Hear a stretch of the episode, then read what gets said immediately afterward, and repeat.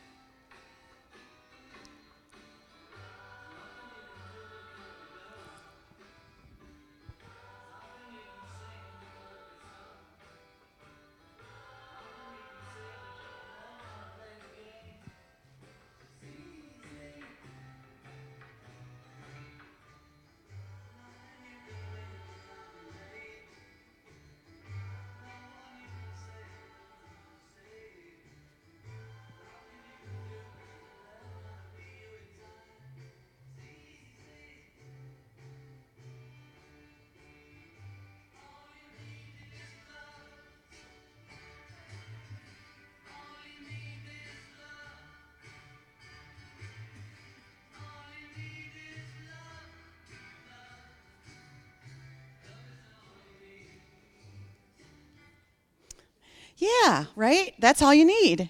Now, I, I honestly, I'm, I'm not really a Beatles fan. I mean, so it's not like it's something in my repertoire of music, but I really did feel like, wow, God wanted to talk about love.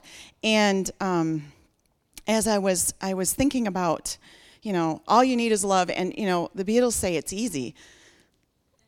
Well, I mean, I think they got the right message that, you know, all you need is love, but I think the whole easy part, maybe not so much. And so um, I decided to go to um, the authority on what, you know, what love actually is. And, and as I looked through, um, I started researching in the Bible. Uh, this, I'm going to share with you, I work at a school, and I'm a sign language interpreter, if you don't know. And um, I work in lots of different classrooms in a high school. So I go with a student who goes to math class or um, a student who goes to econ or whatever. And so I interpret what the teacher says and, and I voice what the kid is signing. And so that's what my job is. And I'm in a government class this um, semester, and the teacher has been teaching on government, and um, he always talks about current events. And one of the things that he was sharing about was something to do with, you know, Christians have been in the media lately, not necessarily in a good way. We've kind of, you know, some Christians have been in the news, and, and I can't remember exactly what the situation was, but um, he said to me something about, well, and this was on the side, he said something about, well, the Bible, you know, I'm not exactly sure, but you know, because you're, you're a Christian, so you can tell me if, if I got it right or not. And I said, oh, and it, yeah, I, I, know, I know the Bible, but really, um, it's just a guidebook, or I can't remember what I said. And he goes, um, yeah, but it's got all those rules. And God immediately gave me a word, so good. And I said, you know, what's interesting is you're teaching government and you're teaching about the Constitution. And what does the Constitution do for Americans? It guarantees our freedoms, right? I mean, that's what the Constitution does. We have a whole bunch of rules that guarantee we're free, that we have you know, we have the right to life, liberty, and the pursuit of happiness. That's what the entire Constitution is, is to guarantee our freedoms. And I said, you know, the Bible is the same kind of thing. It guarantees your freedoms. It is a guidebook of what you can do to be free from sin and death and condemnation and shame. That's what the Bible does. It is a guidebook, it is rules that help you guarantee that you are free. And um, I just thought that was so good. Isn't that good? I just like, oh, that's so good, God. I really like that. So, um, so I um, am. I started looking through the Bible at the word love. And I got a little hung up because um, I was using a program that Cameron recommends. And if you type in love, it'll tell you all the references for it. So in the Old Testament, love is in there a bunch of times. But they had several different words for love. Okay, so like one of them, and I'm not going to butcher Hebrew, okay, is, is spelled A H A B. And it was used two times to mean affection and uh, 212 times to mean friend, and then the feminine derivative of it was 47 times to mean, you know, compassion, and so it went on and on and on. And so they're like, you know, two times, 200 times, 40 times. And so they had a different word for the word love.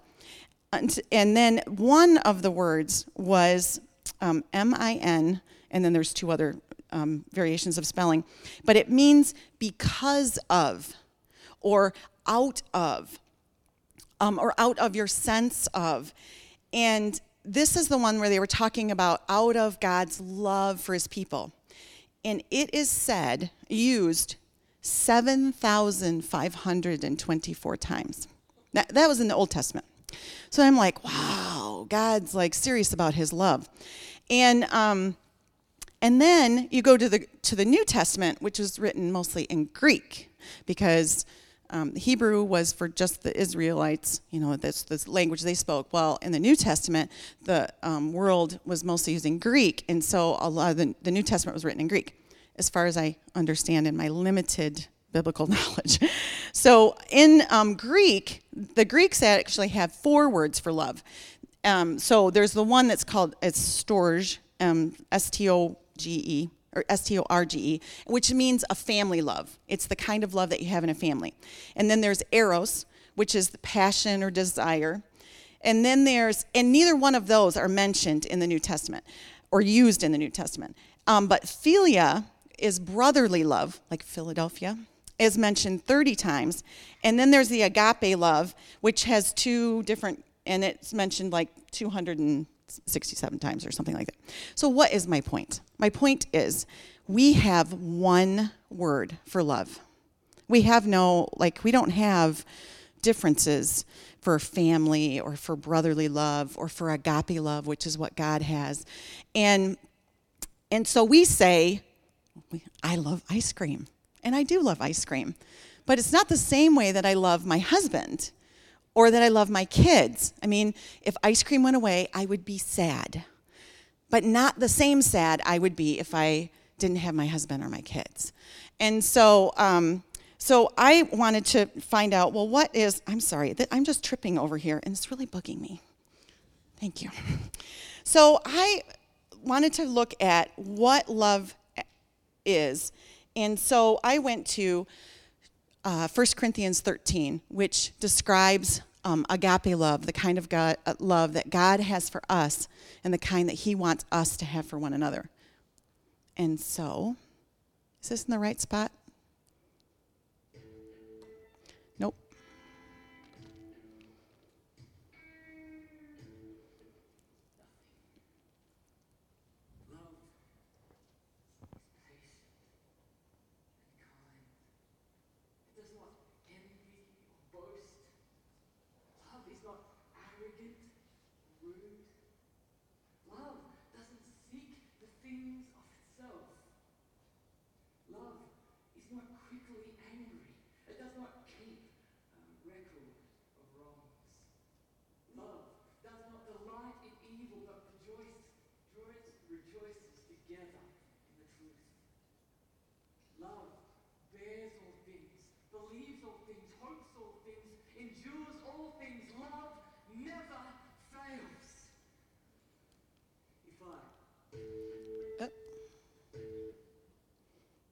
Can I get to the next slide? Awesome, thank you. So this is the this is the passage, and we all know it. I mean, if, if you've read the Bible at all, it, people quote it at weddings, and and um, when I was a child, I grew up in a home where we went to a church. I told you my parents. I don't know if I told you this or not. My parents are deaf, and so hence why I'm a sign language interpreter. But um, when I was growing up, we went to a church. Actually, my mom was raised Baptist, and my dad um, I found out much later in life he went to a Reformed church, and but because they couldn't hear, there weren't interpreters there, and so when they got married and they had us, we went to church, um, but we went where there was an interpreter. So we went to a Lutheran church, and um, at that time I I got involved with a group called Youth for Christ Campus Life when I was a kid. And I went and did this Bible study. And they gave me, I still have my Bible that they gave me. And I was in this Bible study. And I, I knew nothing. I mean, I'm not slamming the Lutheran church, but I didn't know any scriptures. I did not learn the Bible when I was at church. And um, I was at a Bible study. And I have my I had my Bible marked up, which was I would never have done until I went to this Bible study. And um, the passage, uh, 1 Corinthians 13, was one that I learned, and it was the, the first scripture that I memorized. And I memorized the section we just watched, the section that's before you. And, um, and it was so powerful to me that I used, I mean, I, see, it's like seriously highlighted in, in, the margin. Love never fails. I, I'm like this. This I I clung to this. I kind of missed it though, because what I clung to was this is how people should love me. This is how uh, if you if I know that you're actually loving me if you do this. I think I might have missed that whole doesn't judge, you know, when others do it wrong. I, I, I might have missed those a little bit. And as I was uh, growing up, you know, and I was, at the time, I was 15. So in all of my 15, I know everything knowledge, I may not have applied this the way that God intended. And um, there is um, an interesting way to look at you know, I was looking at this from my head, all about me. How do I, and, and I hate to say it, but I was pretty, you know, on the ego side was pride and jealousy and self importance and resentment, a little bit of denial. There wasn't a whole lot of forgiveness or um, freedom or unity um, especially when it came to my family, especially when it came to my mom. Now, I, I have five almost grown children now, and I will tell you that they don't give you a manual. they don't tell you how to how to do things. Um, I mean, I don't. Well, they might tell me how to do things, but no one else of authority told me how to raise my kids. And um, so I, my mom raised me with what she had, and I judged her for it. And it was, um, it was, um, it was years later so there, you know, I was in high school for four years.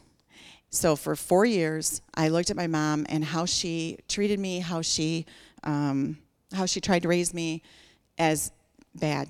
And um, through the years, um, when I got saved, um, came to know the Lord, things started to change a little bit. But I still saw my mom in that picture of how she treated me for those four years, or how I perceived that treatment for four years.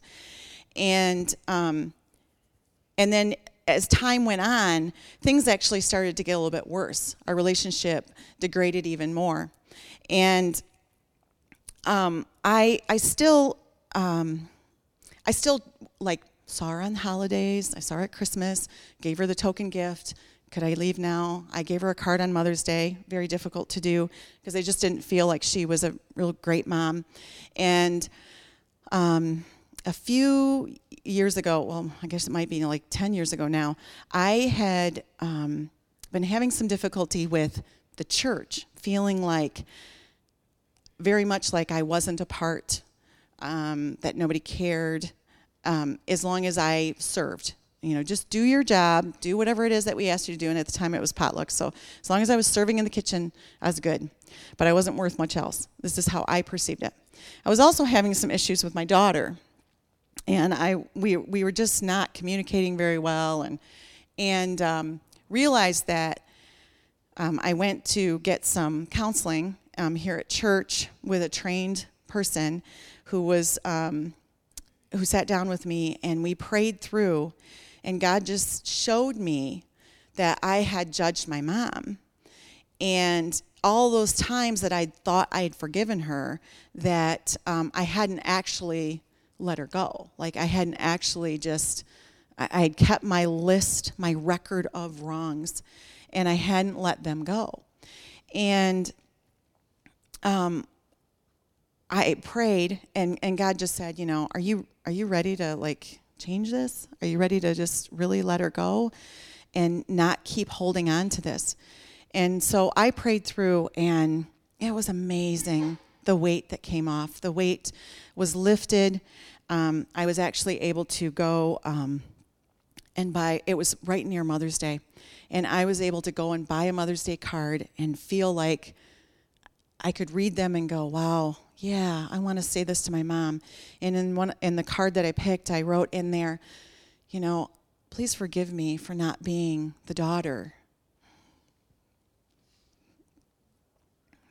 that I should have been, because I knew better. um, and uh, and and it was a very healing thing for me to do that. And i'm not saying that if you have a family member or somebody who you're estranged from or that has hurt you that you necessarily need to go to them. But i am saying if you want freedom forgiving them is the way to do it. I, there, I, I don't know of any other way to really be free uh, except to forgive. And so um, that that was 10 years ago and slowly over time things have changed between in our relationship and things have have um, have gotten to a place where they're much better than they, they ever were. And um, and and now she's older too and she's fighting some health issues and they're struggling and, and, and her husband is having some issues with some of his memory and and it's caused a lot of problems and they've asked my sister and i to come and help them which was really hard for them to humble themselves to do that.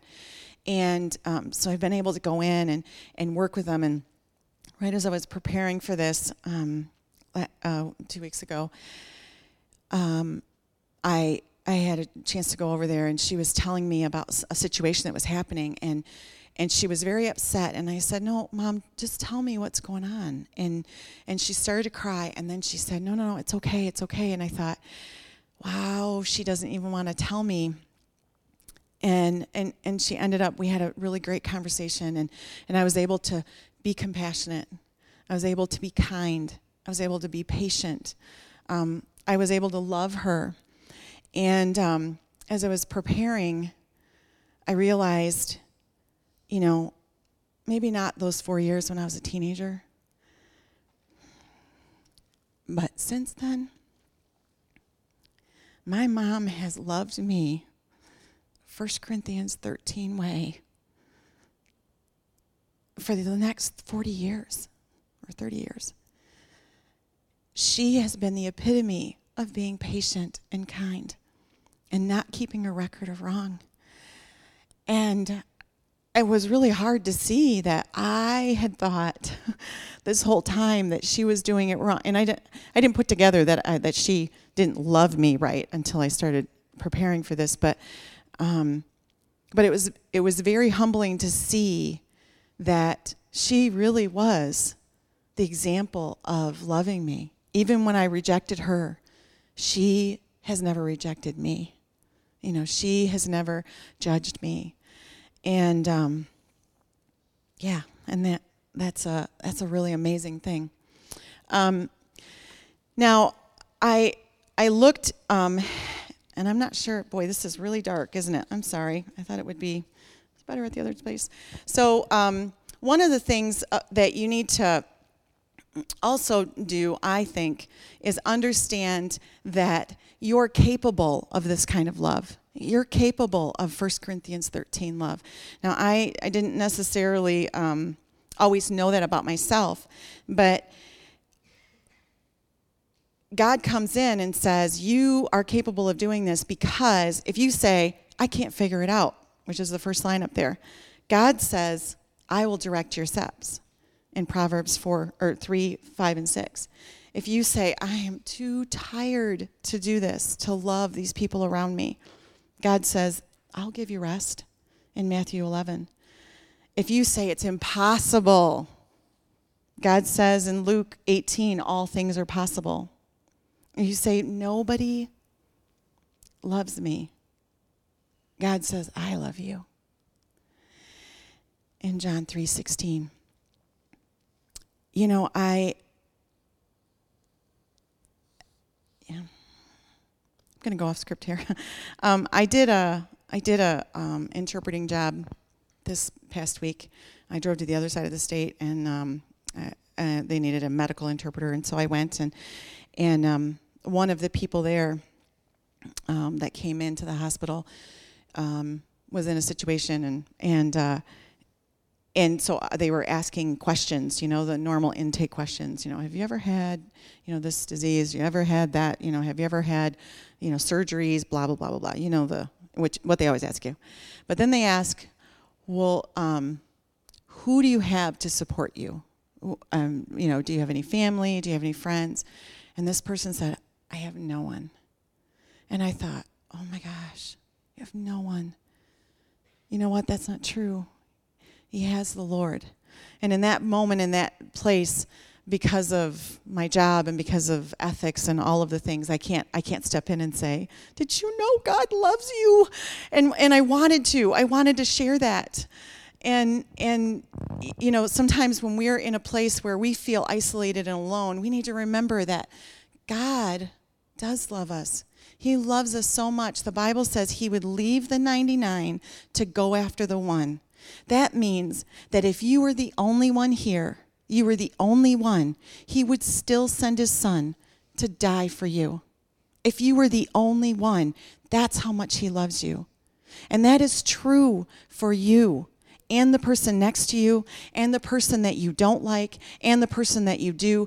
Every person here on planet Earth, He loves that much. It doesn't matter whether we're overpopulated or underpopulated or any of those statistics don't matter. He loves every single person. That is what the Bible says. Um,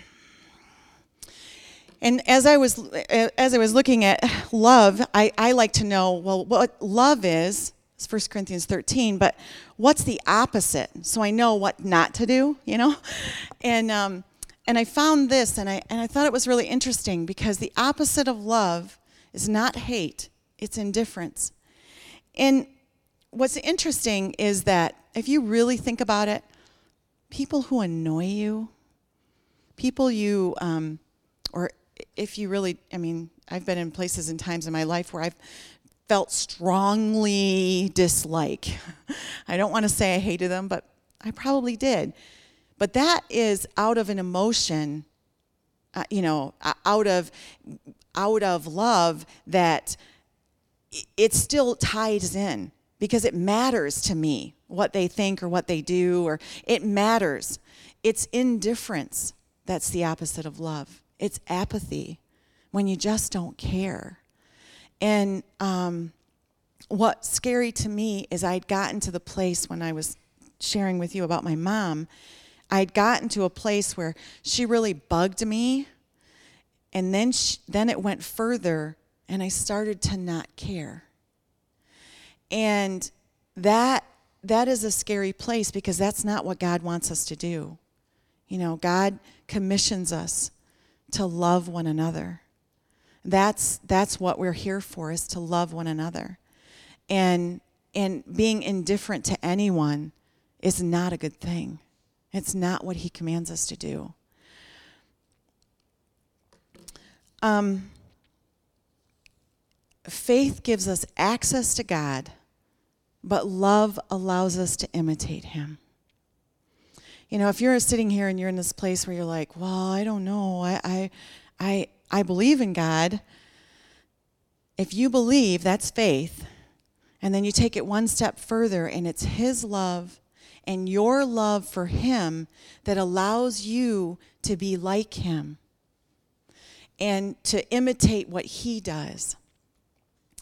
And, um, you know, I'm I'm spent some time trying to be like Jesus. You know, I mean, that's what what would Jesus do? The bumper stickers and all the stuff, and and um, you know, I so I got I got I have done a lot of healing over the years, um, and I you know sought help for that and sought God and and felt like I'd really gotten to a place where I was I was doing well. um, and and for those of you who don't know me, um, I was married before. Um, I'm married to this amazing man, Ray Spalding, but before him, I was married to uh, a man named John, and we were married for 18 years, 17 years, 18 years, and um, marriage is hard, and um, we had some special uh, uh, things that happened to us that were were extremely hard, and he made some choices that affected his um, health and um, really caused a lot of problems for him and eventually affected our lives. And we ended up getting a divorce. Actually, I divorced him. And um, I am going to tell you that God hates divorce. He does. He hates what it does to people it's hard. You have two families to spend Christmas with. You have, you know, the animosity between the families and where do the kids go and how does this happen? And it takes two that he put together and it rips them apart. God does not hate divorced people. There is a difference. And I think sometimes the church has not done a very good job of explaining that. God does not hate divorced people. And I was at this church when I made the decision to rip apart our family. And it was, um, I believe, necessary. It was still something that God hates because it hurts people. And in the beginning, I spent a lot of time privately, and hopefully not in front of my kids, pointing the finger at all the things that he'd done wrong. And because of some of the choices that he's made um, and, and things that have happened in life, um, he is um, dealing with some health consequences that are very hard and they're very serious and severe. And um, he also has not um, seen the kids very much. And we, and, and, and before I go any further, so my my boys are in the room. and um, before I sound like I'm the good one, um, I listened to God. That's where I was good. And God said, you know, you need to take them over there to, to see, to visit Him. And um, so I said, you know, guys, let's just stop by there because it's too long to explain, but it, it was hard to set things up and, and whatever. So we just decided to pop in. And uh, they went in and, and um, their dad said, "Well, hey, we, we, why don't you stay for a couple hours?" And I was like, "Okay, well, you guys can stay for a few hours." And and this is just a year ago. Okay, so this is um, we've been divorced seven years, eight years, maybe eight, eight, I don't. and um, so this is just last year. And um, so I dropped them off, and as I was driving, I felt the Lord say to me, "Well, first of all, I should let you know that forgiveness, true forgiveness, I believe." Um, True forgiveness is when you can let the other person off the hook. And so much so, pray for them, pray blessing on them, and maybe even sit down and have a civil conversation with them. That's what real forgiveness looks like. And, um, and so um, as I was driving, I just felt like the Lord said to me, You know, um, things are not okay the way they are in your heart. Now, this is about freedom, and it's about freedom for you. I'm talking about freedom for me. The way the situation was going and the way that we had left it, you know, when you get divorced, I, I don't know how you leave things, it's not always pretty, but it wasn't good for me. And um, I'm not saying that I shouldn't have gotten divorced or that I needed to reconcile or anything like that. That's not what I'm saying. But the way my heart was, the state my heart was in, was not in the right place. And so when I went back, I, I prayed and, and, spent a couple hours just talking with the Lord about what what what what is the problem well you know that old adage that when you point one finger at somebody else three fingers are pointing back right and so I realized that one of my, one of the things that I that I had done is I had spent so much time pointing fingers that I didn't take any responsibility. And I felt like you know what I, I need to I need to remove some of this. I need to unload some of my guilt. And um, so when I went back, I asked the boys to wait outside, and and I went in and I asked if I could talk to John alone, and and I was able to um, talk to him and say, you know, um, I am really sorry for the things that I did in our marriage. Because, and he said, Well, I did, you know, and he started listing off the things, and I said, You know, I, I know, but I didn't do everything right either. I am not perfect, and I'm not blameless. And I really would like it if you would forgive me. And uh, he said, Of course I forgive you. And he said, I just want you to be happy. And um, I'm not I'm not saying we're going to go out and have lunch all the time. um, but I am saying that there's freedom. And I know that I'm still emotional about it. But it costs something to humble yourself. It costs something to lay your pride aside. But that's what love is. You know, Jesus loved his disciples, he loved Peter, and Peter denied him three times, and he still used him. I don't, I'm, I'm trying my best to love my family the way that God says, which is 1 Corinthians 13 you know, being patient, being kind. Could you pass those out? Um, so, you know, I, I'm talking about, I know that you probably came here thinking we're going to talk about our immediate families, you know, our, uh, the people you live with. And all of the things that I've just shared totally apply to your household. Um, 1 Corinthians 13 is something you can refer to. And as, as I was preparing, I, I, um, mm, I think I have it up here. As I was preparing, I, I wrote down, so what is love? And uh, uh, I looked up in the dictionary, you know, like the first part it says patient. So patient actually means forgiving, tolerant, gentle, and quiet. And the opposite is Love is not agitated, rough, troubled, or violent. And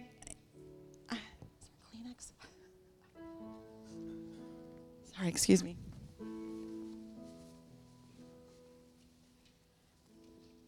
And so, as you get this list of all these different things that love is,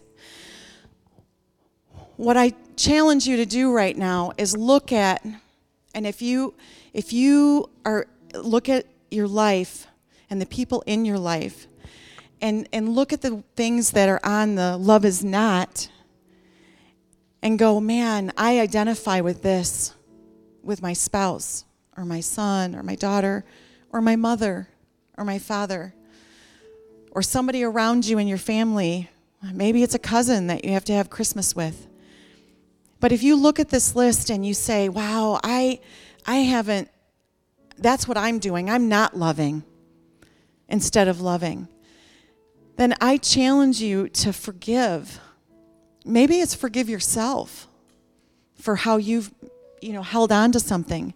Maybe it's something that you need to let go of. Or maybe it's the, the other person that you need to forgive. Because it does bring freedom. You know, Jesus came so that we could be free. That's what this is about. And so, right now, as we, um, as I close, I just want you to take a minute and close your eyes. And if there's someone that you need to forgive, I'm just going to walk you through it.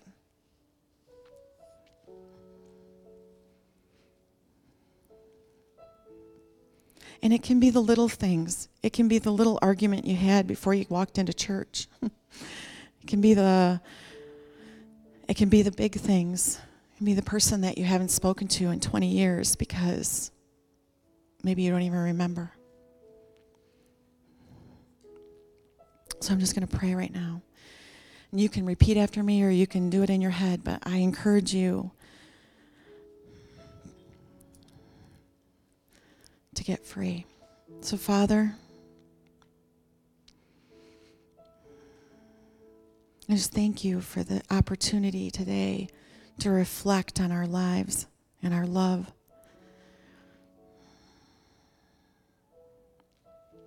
If if you have somebody in your mind, we're just going to go ahead and walk through that right now. So, and if you want to repeat after me out loud, you can. So say, Father, I choose to forgive, and you say the name, for and whatever they've done. I release them from any debt they owe me. And Father, I ask for you to forgive me for holding on to this. In Jesus' name. And it really is just that simple. Father, I just pray for every person here that they would experience the freedom that comes with forgiveness. And I just pray that this week be a week that they can reflect on those relationships and, and really strengthen unity within their families. The enemy comes to kill, steal, and destroy by little offenses. Father, that you come with forgiveness to mend those fences. We just thank you today. In Jesus' name.